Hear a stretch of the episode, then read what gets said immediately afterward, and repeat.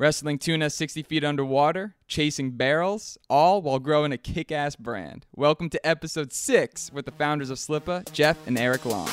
You are listening to Len Jones Party of Two, where experts and influencers speak honestly and openly about their keys to success. Sponsored by TrueFace.ai, where your face is the key. For more information on TrueFace, please contact your host at ian at trueface.ai. Now, pay close attention, cause you gonna learn today. You know, my stoke level is off the charts today. For one, this was my first podcast recorded with all my brand new state of the art equipment. And secondly, I got to grab an hour of time to talk with not one, but both of the founders of Slippa, Jeff and Eric Long. These two brothers dive deep into a range of topics like how to build a lifestyle brand, how surfing stimulates creativity and gives them a sense of purpose, the dangerous yet incredibly rewarding art of spearfishing in the open ocean, and much, much more. You'll note in this podcast that Jeff and Eric have different opinions on a lot of things, which is great because they both bring a unique skill set to the company. I particularly loved what they had to say about entrepreneurship and the ups and downs they've overcame because they teach a lot of practical lessons that you can avoid on your personal endeavors. So, plug in your headphones, hook up that Bluetooth, and pull out the yellow notebook because this is a damn good one. Without further ado, let's jump into it. And we're live, baby. Jeff and Eric Long, how you guys doing? How you doing? Good, very good. Doing well. So right off the bat, how did two Long Island bros end up in San Diego? Ooh, I don't know. Eric, why don't you explain that one? Uh, well, it all begun right when I graduated college, and a few of my friends were living out here already, so it made it a little easier to think about. But after visiting, it was an easy decision. Uh, that's false. Tell us the real real. All right, the real story was I was going to drive cross country with Christian, our friend, our one friend that was living out here. Christian bailed on me. I was not trying to drive across the country by myself. And I took the opportunity and I saw Eric being free, done with college, about to make a mistake and take on a, a job I don't think he was going to like. And I convinced him to drive across country with me and start a company. And the way I sold them on it was I told them that if things didn't work out, just look at it as a long surf trip. Yeah, pretty much. Eric, what was that job that Jeff says you weren't gonna like? It was a commercial fishing job in New York. Like deadliest catch type stuff?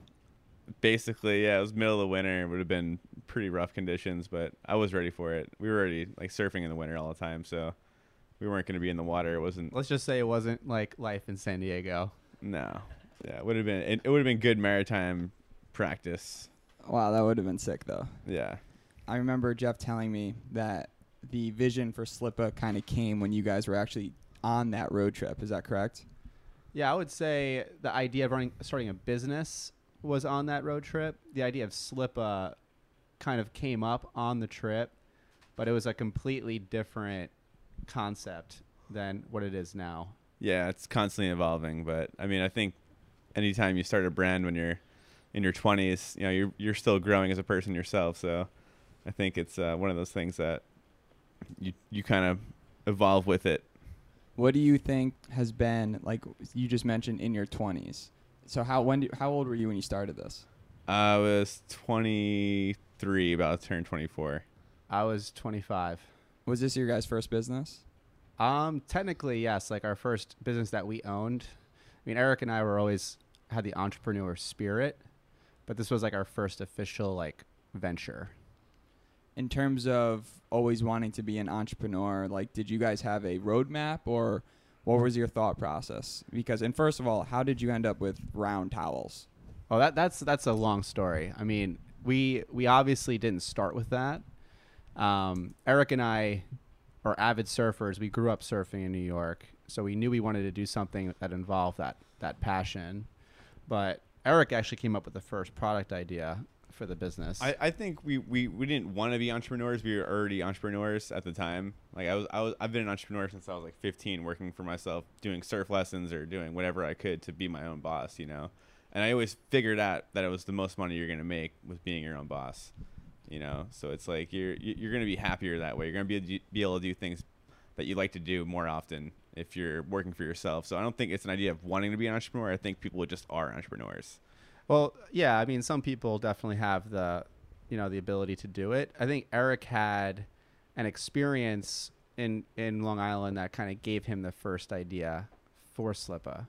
Yeah, I don't know how how far that went with us, but I think um, eventually we we kind of caught on to what was really in in that at that time and, and kind of what was what was moving faster and um, you know like I said evolving with what moves because what works one year doesn't work another year and um, vice versa for for certain So Eric, what was the first thing?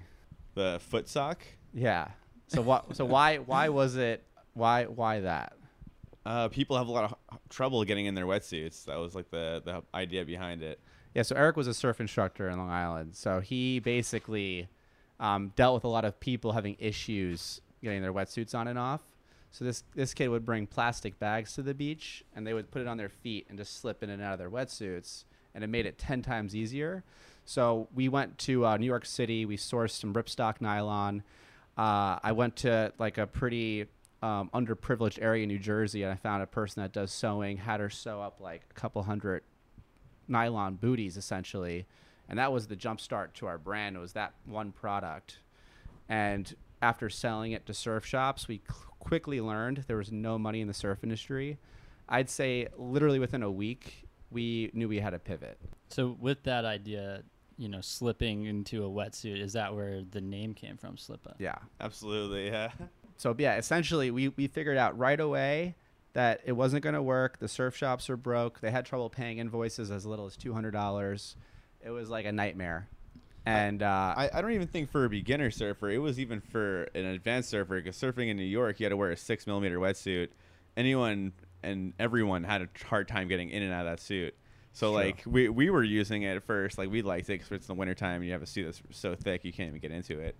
So it made sense at the time for us too. But you know now that we live out here, we realize that um, people don't really care as much. They'll just take a plastic bag and throw it out, and there's a lot of waste and you know everything like that. Even with the laws that you know make you buy a bag, it still didn't make sense. Like Jeff said, it's you know surf industry is just a very interesting place to be in. Um, a lot of turnover, mostly things going on sale pretty quick, and you know just going to another graphic T-shirt. You know that's just the same same thing over and over again. in terms of your current product line, so you have multiple towels. I love them. I personally cuddle up with them every night. appreciate that They're phenomenal. And actually, yesterday I was I went to La Jolla Cove, and I we ran into some random people that saw the towel, and they said, "Oh, dude, is that a round towel?" And I was like, "Yeah, bro." and they're like, "I have one too." I'm like, "Oh, really?" Yeah, my friends, you know, they have this company. They're like, I, "I think it's the same one." They saw the Slippa sign. They're like, "Yup, that's the one." awesome I was That's like, awesome. "Dope." Yeah, that's cool. I love seeing our towels around town. So, what other products um, kind of inspired you to for you to create? Because you started that as a flagship. You were kind of the first ones to bring round towels into San Diego, but your your brand is kind of constantly evolving. Can Right. you kind of expand on that? Yeah, so I mean, basically, I had a friend living in Australia, and he noticed the trend of the round towels, and that's why we actually started it. He contacted me, said, "Hey, I'm noticing this becoming a big trend here. You should be the first one to do it in the states." So Eric and I took it upon ourselves to kind of get it here and introduce it to the stores and to the people of like Southern California and eventually all over the country. But as we were doing that, Eric was constantly going through this, I guess you could say, um, development process where he wanted to do a lot more product wise.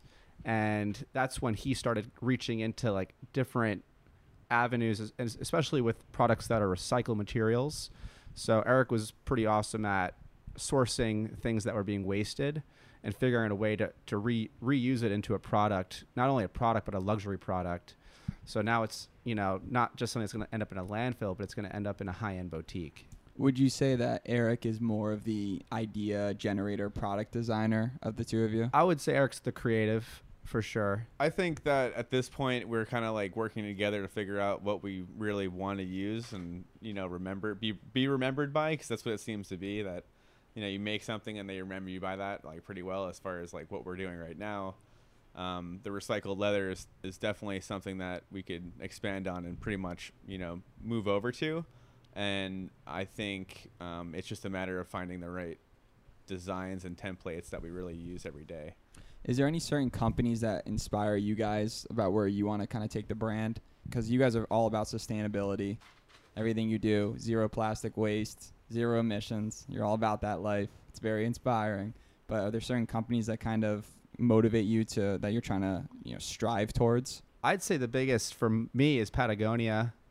Um, I, I think what Yvon Chouinard's done with that company is pretty unbelievable, uh, especially because he's the type of person that makes decisions for his business that aren't always good on at an economic standpoint, but he's only considering the environmental um, consequences when he makes his decisions, and I think that's pretty pretty a- admirable. So I'd say you know Patagonia would be. Uh, a brand that I, I personally inspire to be like. I, I think on the contrary, there's a lot of people that do their own thing, like craftsmen, and I think they're the people that I really res- am, am like I respect more because they're just working for themselves, doing things like very uh, what's up small batch, I guess you could say, and that's kind of what we're doing right now too, is just working with artists, and you know that, that's that's I think a very admirable thing for people to do is follow their passion and you know make a living in their you know special trade as far as like whatever it is leather goods or you know dyeing things or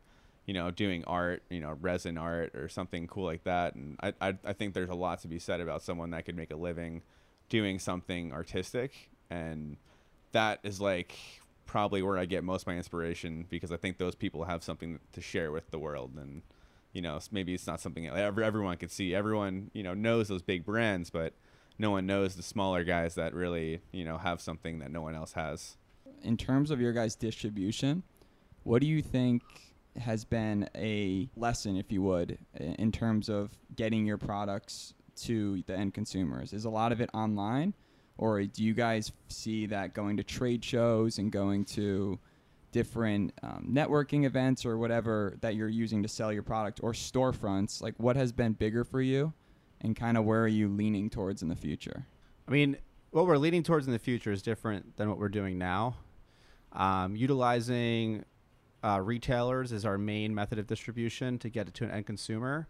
So Eric and I um, did a very, I would say, aggressive tactic to get our products out there into the public. Um, we literally went door to door and just pretty much knocked down doors in order to get our products into the stores, into retailers, into resorts, um, you name it. You know, we just showed up and, and made it happen. So, with that being said, we mostly get all of our product to our end consumer that way. But Eric and I are definitely on a path right now where we want to start investing more in our online presence and distributing more directly to a customer through our website. So that's our the future of our business. That's where we really want to start heading, and ideally, you know, majority of our business be done through our website. What was the biggest first sale that you guys got in a certain like distributor that for the first time you guys looked at each other, you're like, whoa, like we're this is happening, we're doing this. I, I would say custom custom designing you know because um, we, we sold on like a number of platforms and at one point um, we were doing really well on etsy and uh, we got you know um, invited to the biggest trade show in our market and they wanted to do a custom design that was like you know well over what we're used to ordering and from that point on we realized that we had to shift gears and and move into the resort game. Um, that's kind of where where we settled in. Yeah, I think that was definitely our big, big like aha moment. what was on the flip side? I know you guys have shared some privately with me. What do you think was the biggest kind of like L you guys took? TV. the biggest loss, like you were you just thought you were spending money and nothing really happened. Yeah, sometimes you get emails from people that you know they promise the world and then you know they don't exactly deliver. When but- something's too good to be true, it usually is. yeah, T- television special though one time and we had to you know give them inventory and um, they sold it on their TV show, but apparently their contract to pay the television network was really high and they ended up going out of business. So. Um, a lot of times you need to tread very carefully, and growing fast is not always the best thing. So, and you said you guys have at some points you guys have had like a lot of inventory, correct? Yeah, times for sure. Have you developed a system that you think is better now than it was before in terms of minimizing Absolutely. inventory? yeah. Can you share out like what that looks like? I mean, process. It, it's all about you know planning your POs out for the next season. You know, it's like you have to create samples, have those samples months ahead of time, and then collect your POs and be able to estimate what you're going to go through. You know, because the problem is people um, they end up getting you know their collections in just in time for the season, and their buyers don't even know what they have in, in for that season. So you need to be you need to be hitting your buyers with samples months before you order. You know, and that's the best way to plan ahead. But Yeah, for example, like summer starts in May, May, June. So you should have your orders coming in February. You know, you should be giving yourself months in advance to produce. And I think we learned the hard way that with lead times with dealing with factories overseas, it's always a little longer than they promise. So if they tell you, "Oh yeah, 60 days you'll have your production run in your hands." It's more like 90 days, 120 days before you actually have that product in your warehouse. Now, something that I know um, I'm learning from you guys that I want to get much more into, and uh, something I look up to you guys with is your spearfishing. yeah, you're always asking questions about that. Always, absolutely. One of the more interested people I know. when did you get into spearfishing? Uh, back in New York, actually, when um, when we were, you know, in the summertime, it'd get really flat. There'd be no waves, so uh, you'd see people, you know, catching big fish off the beach and hear about it from friends of friends. And I just kind of got into it from people I knew, and they they showed me the ropes as, as best they could, and took it from there. It's kind of like I actually started in California. I didn't even do it in New York. Really? Yeah, I, I mean honestly, like it was, it looked cool what Eric was doing in New York, but when I got to California and saw what was going on here, I just knew I had to be a part of that. So, Can you explain what spearfishing is to people that don't know what it is? So spearfishing um, is essentially free diving, and free diving is the art of holding your breath. So, it's when you literally go down on one breath, and you have just you and your gun, which is basically uh, a long spear that's powered by two or two to four powerful bungees that are pulled back. And um, when you go down, you want to spend a little time on the bottom, or if you're you know doing some blue water hunting, you want to spend about you know 30 to 30 seconds to, to 60 seconds just floating into like a a mid a mid level area, and you just want to kind of observe the fish that are around you, and you essentially just pick the one you want to take, point and shoot. And uh, I think what most people get confused by is the fact that you're swimming around with the stick and you're like throwing it at fish, which is not the case. Um, you're actually using like a, a elastic band powered gun that has a metal shaft on it with, you know, uh, a thin cable that's tied to the shaft. So most people just immediately think you're throwing sticks at fish, but it's not the case. It's it's a gun. So Now, me being someone that knows, you know, hanging out with you guys, I understand spearfishing a little bit more than the next person. But to, you know, you say you go open blue water spearfishing, like, how do you mentally prepare to just jump into the open ocean and and then dive down 60 however many feet to you know how do you mentally go into that and be able to hold your breath that long? I, I think that you mentally prepare by um, just being excited about you know being able to dive in clear water because for most people in most places that they don't have that. You know for most divers out there there's that's not the reality it's usually cloudy water they're miserable because they're diving in cloudy water you know so it's like any chance you get to dive in clear water um, and obviously swimming around big fish probably the, the best tasting and you know uh, sport kind of opportunized fish. You know, everyone wants to get those bluefin or, or yellowtail, so um, there's a lot of a lot of excitement to even see that. So there's a, there's not really a lot of stress on you. I think people get more worried about diving in cold water that's that's murky and brown.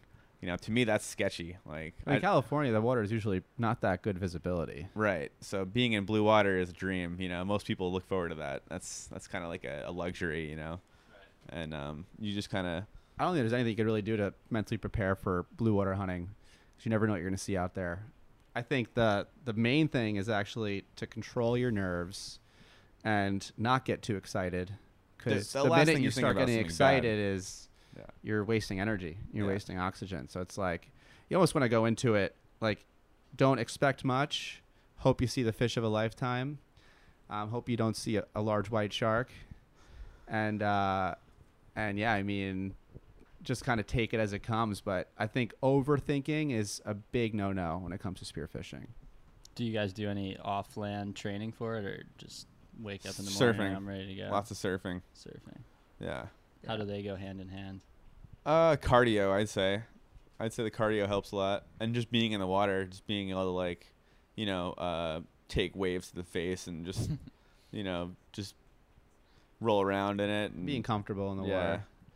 I, I don't- think there's any practice for it aside just free diving. Just it's like surfing. Like, oh, how do you train for surfing? You just keep surfing. It's being calm, being very calm, and then that mood switching really, really fast once you shoot the gun.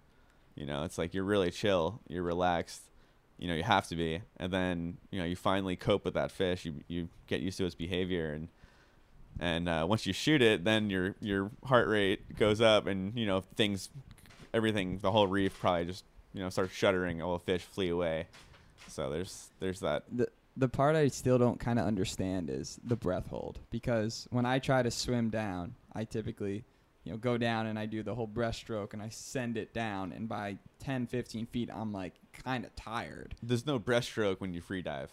It's only fins, only sinking. kicking. Yeah. So you have weight belts on you and you're just sinking. Yeah. You want to you want to wear a decent amount of weight. Like the idea is to sink, not to swim down. So when you point yourself down, um, if you're wearing the right amount of weight, I mean, I, I've seen Eric get down to 80 feet in less than eight seconds. Wow.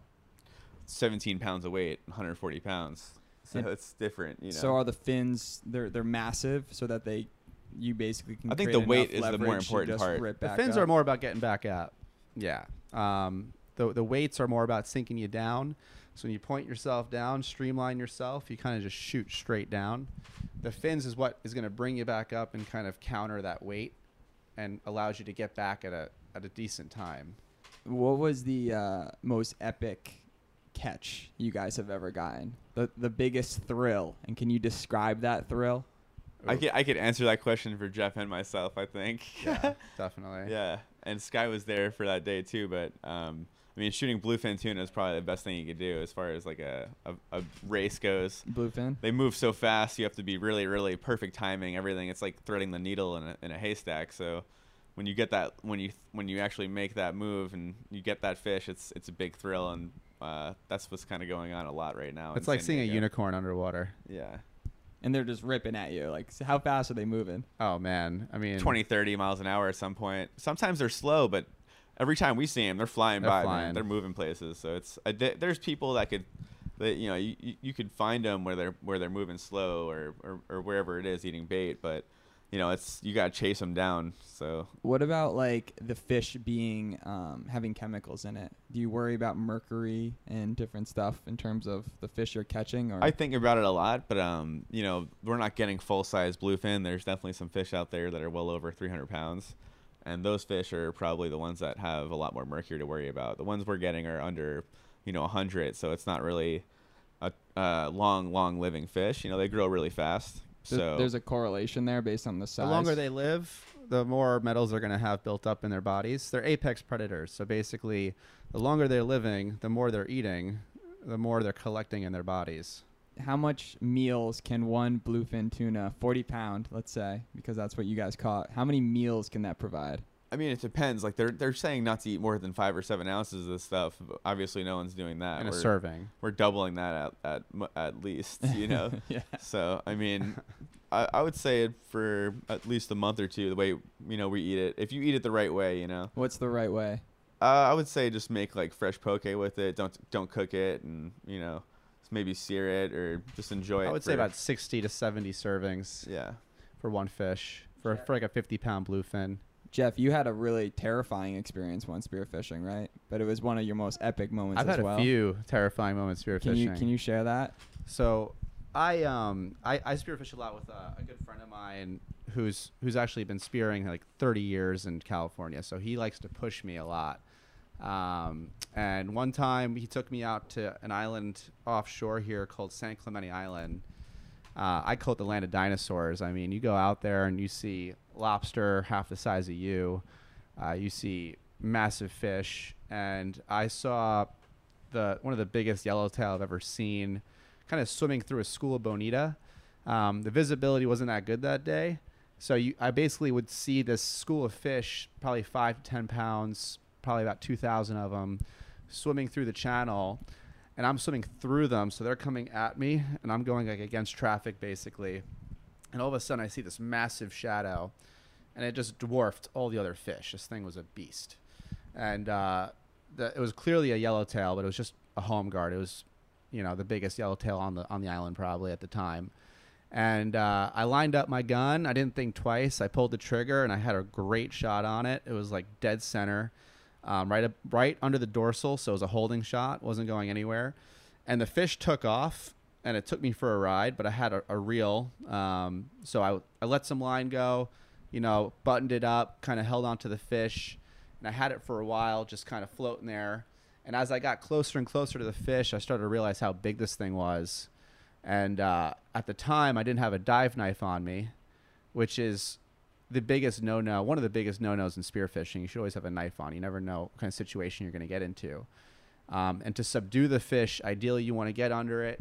You want to take your knife, cut the gill, which is like essentially cutting its, you know, it's cutting its throat. You want to bleed it out. Um, and then you want to brain it, which is when you drive the knife right directly between the eyes to the brain, and that essentially kills the fish. Uh, I didn't have that knife, unfortunately, so I knew I was going to be in for a fight.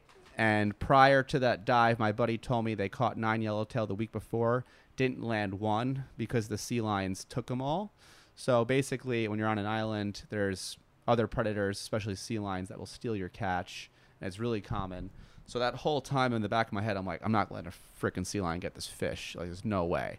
So I, I went for the fish. I grabbed it, could not subdue it. I was losing air. Um, I probably came close to, to drowning.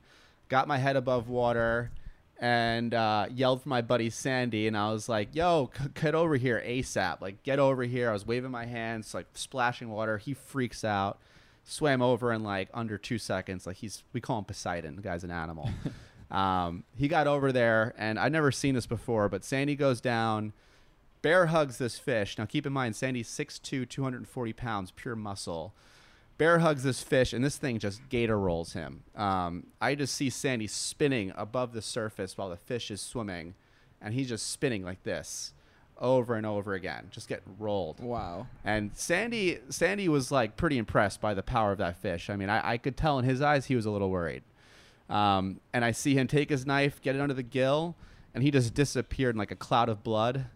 It was bad. It was literally like a plume, like you know, like 20 yards surrounding us. So at that point, I'm like, also like, oh shit, here comes some great white sharks. Um, and I see Sandy just swimming out of the cloud with this fish and I'm like, oh my god, that thing is way bigger than I thought it was when I first shot it. And uh, yeah, that was that was probably one of the most you know pinnacle points of my lifetime. I just felt so good after that, getting that fish on the boat. But thank God for Sandy being there because I probably wouldn't be here today if he wasn't. Wow. I think Jeff's a little bit of an extremist when it comes to doing things. You know, like he just got into the sport and he was already like night diving on islands off of, off of California, which is like one of those things you really don't want to just jump right into, especially without the right equipment. Yeah, my You first know- time spearfishing was at midnight on an island on a boat I've never been on. Do you have a dive light with you? Yeah, but I was with like basically professional divers. He's never used any of this equipment. He's like, I was with. I had a yeah. surf wetsuit, not even a dive suit. I was very ill-equipped. I- Is there a, like a spotter that goes into this? Like if There's you're no one. No one really has your back. Everyone like tells you that they're watching you, but like it's pitch black out and they're looking for for lobster and you're looking for something. Everyone's looking for something. It's not really easy to pay attention. to Everyone, you know, Because like I imagine you go down 60 feet and something goes wrong. Are they just like, shit? We should go check on them. Like, is no, it? it probably or- takes it takes at least like ten minutes. Like you know what I mean? Like it, it's th- there's not enough time usually. That's why a lot of people die doing it. It depends on the situation. I think with lobster diving, it's a lot more issues because it's pitch black. People spread out. People get spread out because you don't want to go for the same spots because the lights actually scare the lobster. So you want to dive alone. Um, when you're blue water hunting and you have one diver in the water, two divers in the water, and you notice one underwater for more than like five minutes, then obviously, you and you know their breath hold can't go over like two minutes. You know something's wrong, and you definitely want to get in there and check on them. But I think for other types of diving, it's it's a huge risk.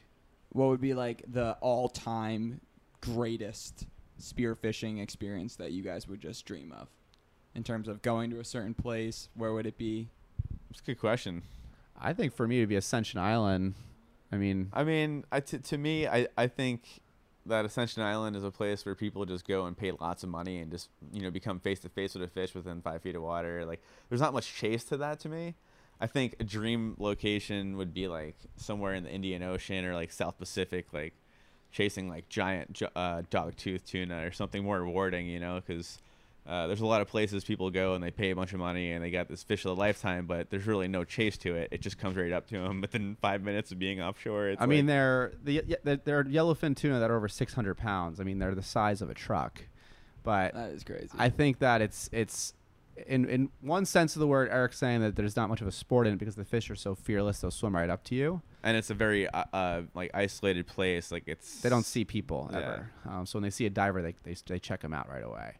Um, what Eric's saying is for him, it's the dog dogtooth tuna, which is a much more challenging fish to hunt. So I'd say like that would probably be more rewarding, but I think the experience of going to Ascension Island and taking down a fish the size of a freaking truck. Yeah, it's definitely a good good thing to have on your bucket list, but not the most rewarding to me. What's a good like baby step for someone getting into spearfishing? Hmm. Shore diving. Yeah, shore diving. You know, it's funny because shore diving is really hard to find a legal fish these days, especially in Southern California.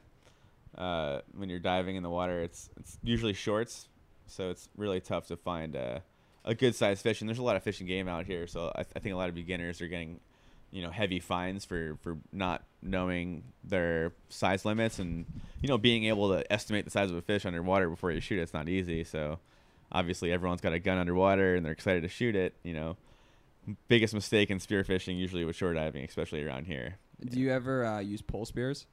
That's why how I learned how to dive. Yeah, I learned how to pull spear right away, and, and it was really easy and effective because the water was very murky and doesn't make a lot of noise. There's a lot of benefits to a pole spear, you know. Can you touch on the fact that how spearfishing is, is some of the most environmentally friendly way to fish on the planet? Well, yeah, you think about think about the ways people traditionally catch fish now. You know, like they're going out with these seiners, these nets, and they're taking out generations of fish. Even on the recreational level, though, if you dive around a harbor or you dive anywhere basic, you see tackle and shit all over the reef. It's gross. It's like fishing lines and just like all types of even recreational stuff. Not even um, commercial. Like I'm not like even for uh, recreation for just catching fish for your dinner. Uh, you notice that a lot, and the more you dive in a reef, you find a bunch of treasures. You know, it's it's good for a diver, bad for the environment. We're like, oh, look at this tackle. This thing's great. Like, find all types of stuff down there. It's crazy. I mean, the, the cool thing about spearfishing too is like you're not just blindly throwing a hook and bait in the water. You're down there actually looking at what you're going to take. So like picture being in like a food market and being like, okay, which pig am I going to take and shoot and bring home to my family? Am I going to take this weak one that I didn't see coming and just fell into my lap, or am I going to take like a, a healthy looking pig and br- and take it out and bring it to my family? So it's like you're kind of choosing the the animal you're going to actually take out and you know there's definitely plenty of things that you could take from nature that aren't healthy animals that you probably should not be in- ingesting Isn't pig another word that people use for big fish? They use cow There's a lot, a lot of different terms you could use. Any t- a pig, slug yeah. There's some pig-looking fish, I'd say. This- yeah. yeah there's some yeah there's some funny ones Yeah. Uh, So something I, I observe all the time, having been able to live with you guys for a short period of time, is how much you guys surf. Sometimes I wonder, do you think surfing helps or hurts your business? I think without surfing, we would have no business. true i mean eric landed our biggest retailer is surfing just talking to him in the lineup our biggest sales have come just from surfing But more than that, though, even manufacturing, I've gotten through surfing. So like, even what we're doing with recycled leather wouldn't have happened without surfing. It's like there's a lot of things that we could thank from surfing. Um, slippa wouldn't exist without surfing yeah. Do you think that there's certain boundaries that you should operate within in terms of surfing three, four times a day, or do you think that you get creative when you're surfing? Like, because you, you mentioned once to me, I think one of the hardest things for our society today is detaching from social media, detaching from our emails. Anyone that's owning and operating a startup knows that they're they're constantly looking at their emails because that next big customer could come that could change their life. They're not in a position where they can lay back and chill. You guys, you know, you're you're getting to a position where your business is literally three, four xing year over year right now, which is nuts. Right. Is that? Would you recommend that as an outlet, or, or how does surfing kind of cleanse you your your soul in a kind of weird way of saying it? Do you think that it like makes you guys more relaxed when it comes to the business? Do you think it offers as an escape? It's a combination of everything. You know, it's like you might even run into someone that could help you on the next step as well. Um, so there's a lot to thank for. It's like going to the gym. You know, everyone benefits from that, and if, especially if you wake up early, I, I don't think it interferes at all. And you're doing it like at sunset, like or like morning and sunset. That's a that's a really good ritual. Um, I th- I think it's like you know on a personal level, it's like just pure passion, and it's almost like gives you like a purpose to wake up every day and live. Yeah, and you guys have traveled the world surfing. So I- I'm personally, I love scuba diving. It's just my thing. Like, oh man, I get so stoked about it. And I see that for you guys, that's surfing for you. And you guys have pretty much surfed, set, uh, probably like 10, con- 10 different countries at this point. Um, I would say Jeff's probably surfed more countries than that. I would say probably around 30, Wow. So- 30, yeah. So out of all the different places you've been, what what has been the all time? Um, well, for me it was Peru. Really for you, it's Peru, huh? Yeah, it's the longest wave in the world, Chicama. Yeah, I mean, I, I I think somewhere in Indonesia would probably be. Hmm. Yeah, Indonesia was really good The actually. Um, yeah, I take that back. Sh- back actually, definitely Indonesia. That's what I thought so. well, Indonesia was like a different vibe to its tropical. You know, like Peru was, it was gnarly. It was like it was like apocalyptic wasteland. Like you get off the bus and it's like you fear for your life. It's just poverty and desert meets the ocean. It's just gnarly. Indo is just pure beauty. It's just unreal. You said you could stay at like a five star hotel there for like six dollars. in certain parts of Indo, yeah, it was crazy. Like Bali, it's like way overrun. It's it's definitely not what um, it used to be, and I feel like it's become more commercialized. But if you venture off of Bali and get to like Sumatra or Lombok or uh, Sumbawa, I mean, yeah, you could you could find places for like two three dollars a night. That's gnarly. If you had to move to any country, so obviously you guys love San Diego. I don't think there's any two people that love San Diego more than you guys. Mexico. Mexico. Mexico. It's basically San Diego. Yeah, it's, it's like such like a, twenty minutes away. Yeah, it's kind of a lame answer. It's not. It's a reasonable answer. So like you you mean like to live anywhere in the world and be able to run the business? Yeah. yeah, that's it. I don't. That's definitely not it for me. Um, Well, I mean, for us to do what we're doing and target what we're about to do, it's, I think he's saying like if we could live anywhere and still do this, and it, it we don't have to be here. Like you don't have to be near San Diego. yeah, I see what he means. Maybe Indonesia then, somewhere between there. Can your business be completely done remote, or do you No. think that? Not yet. not Not, yet. yet. Yeah, we're not there yet. It's like here's the thing, right? We're we're developing a brand. We're not running a business. We're basically creating a name with like power and and purpose behind it.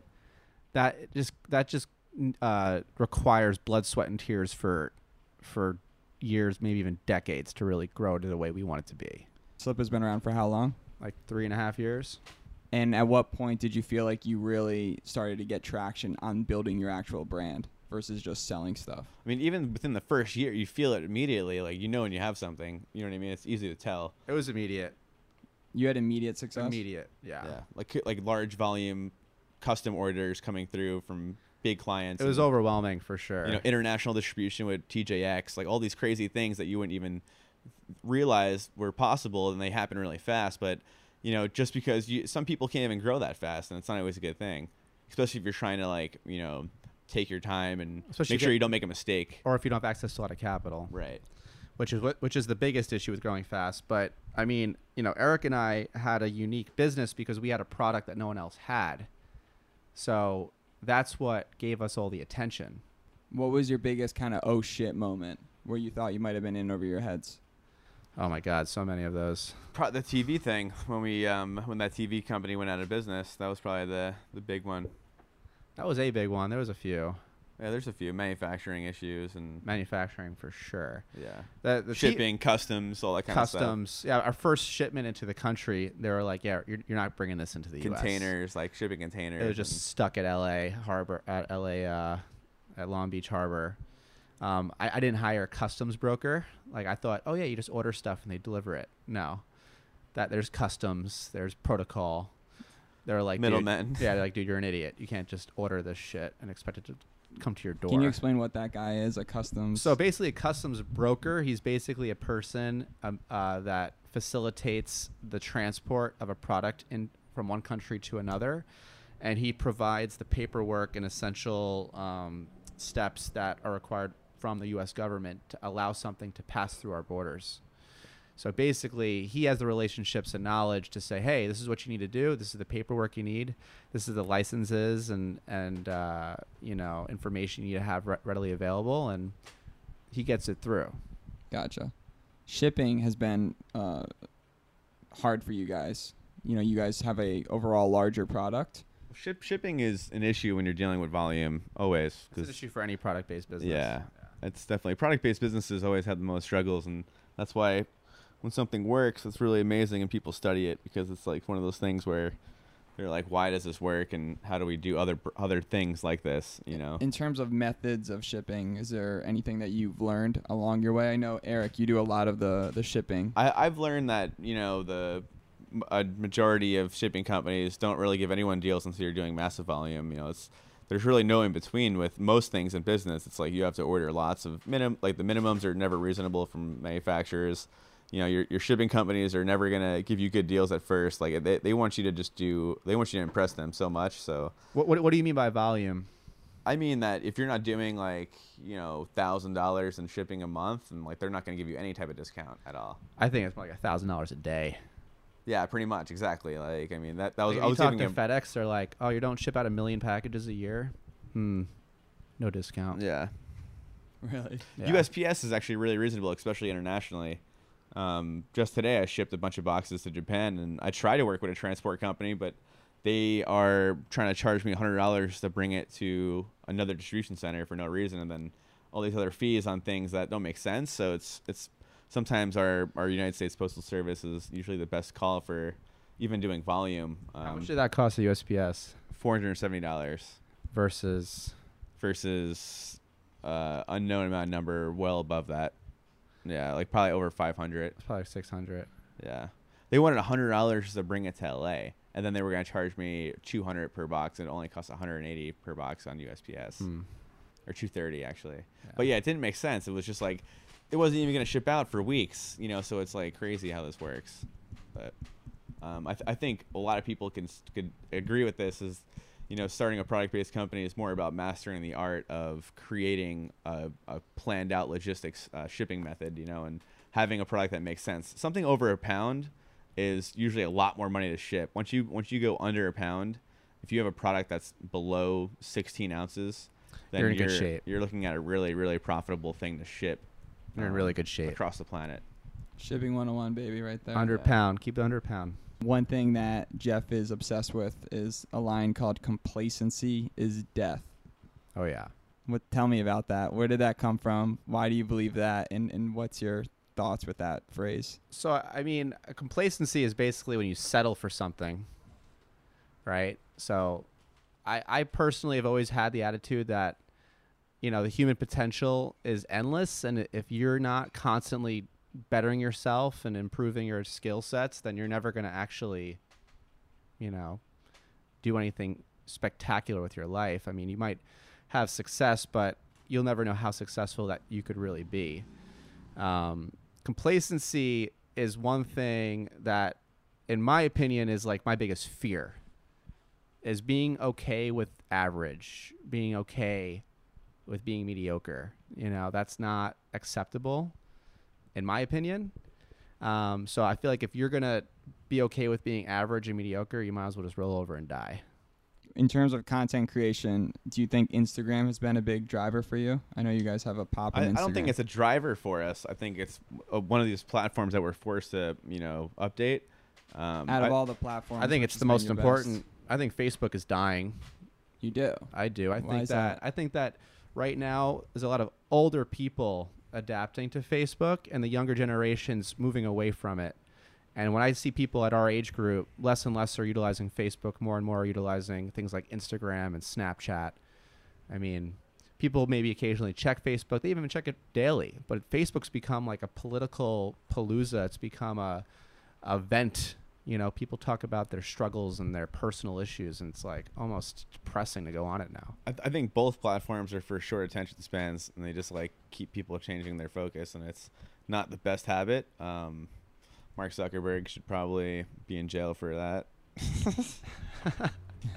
I think he's a fucking genius. But yeah, I mean, uh, I, I mean, it's, it's, I guess it's extreme for me to say Facebook is dying, but I think Instagram is on the up and up. I think for branding, uh, being a self-prominent page on Facebook as a as a brand is extremely hard. Rather than Instagram, there's more personality to it almost. Mm.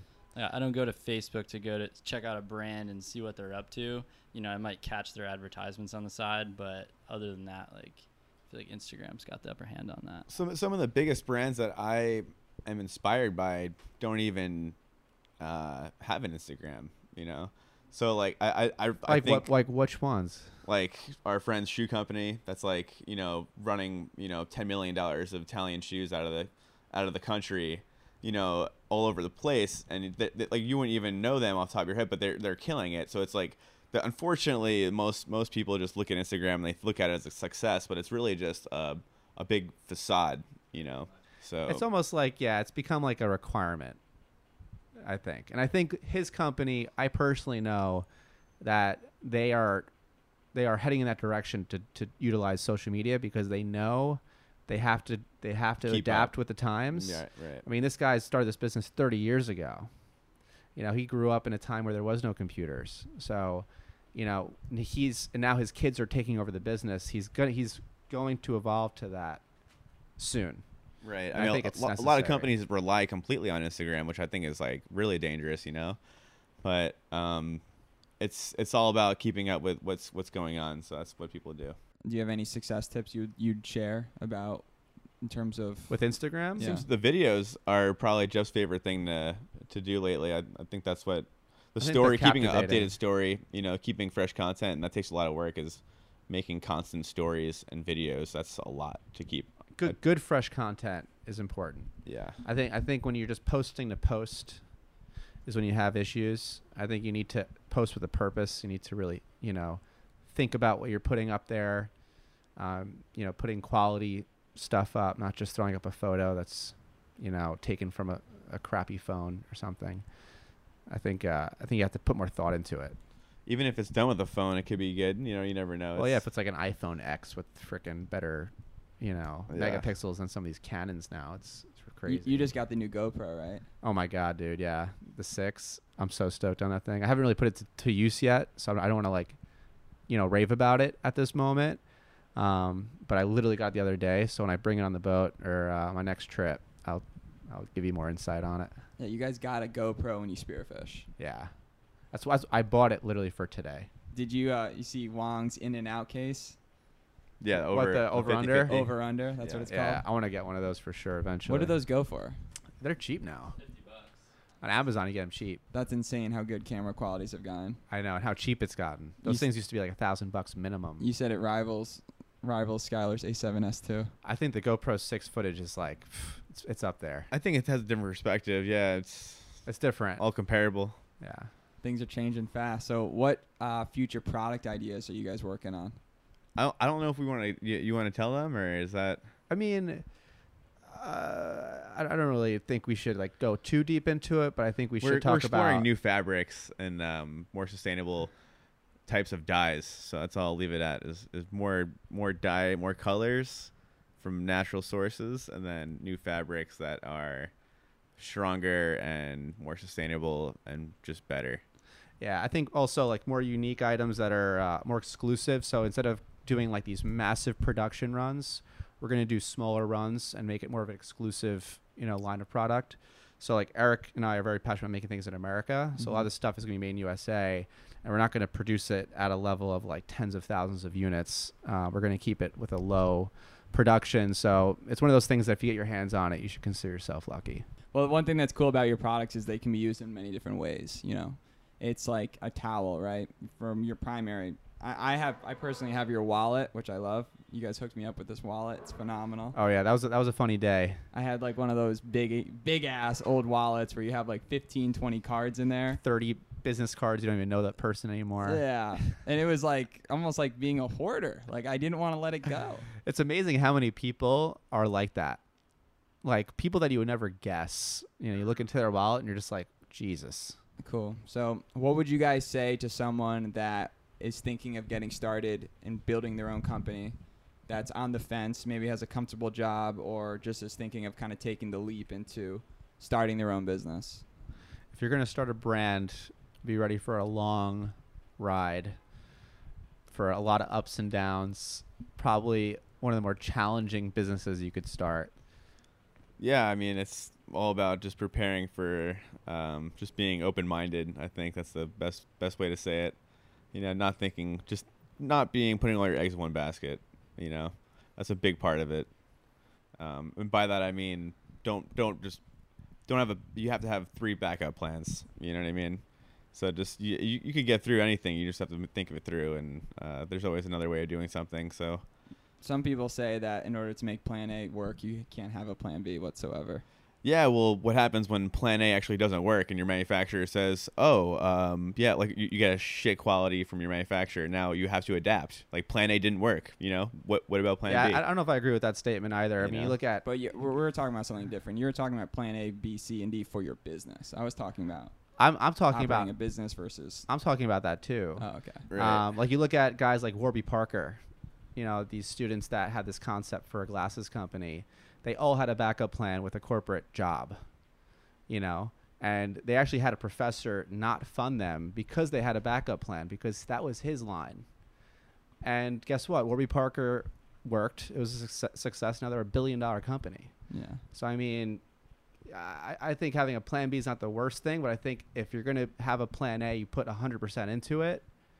But um, to have a, a fallback plan is not the yeah, worst to, thing. to think that you know, oh, only having Plan A is gonna like get you through everything. Then what happens when you know something truly hits a brick wall? Yeah. You know what I mean? Like you you do hit those walls when you start a business, especially when you're manufacturing, and so it's like yeah, it's inevitable. You have to be you have to expect that, and already expect it, and then have the plan to, to fix it. You know. Have advisors played a big role for you guys? oh yeah, for sure.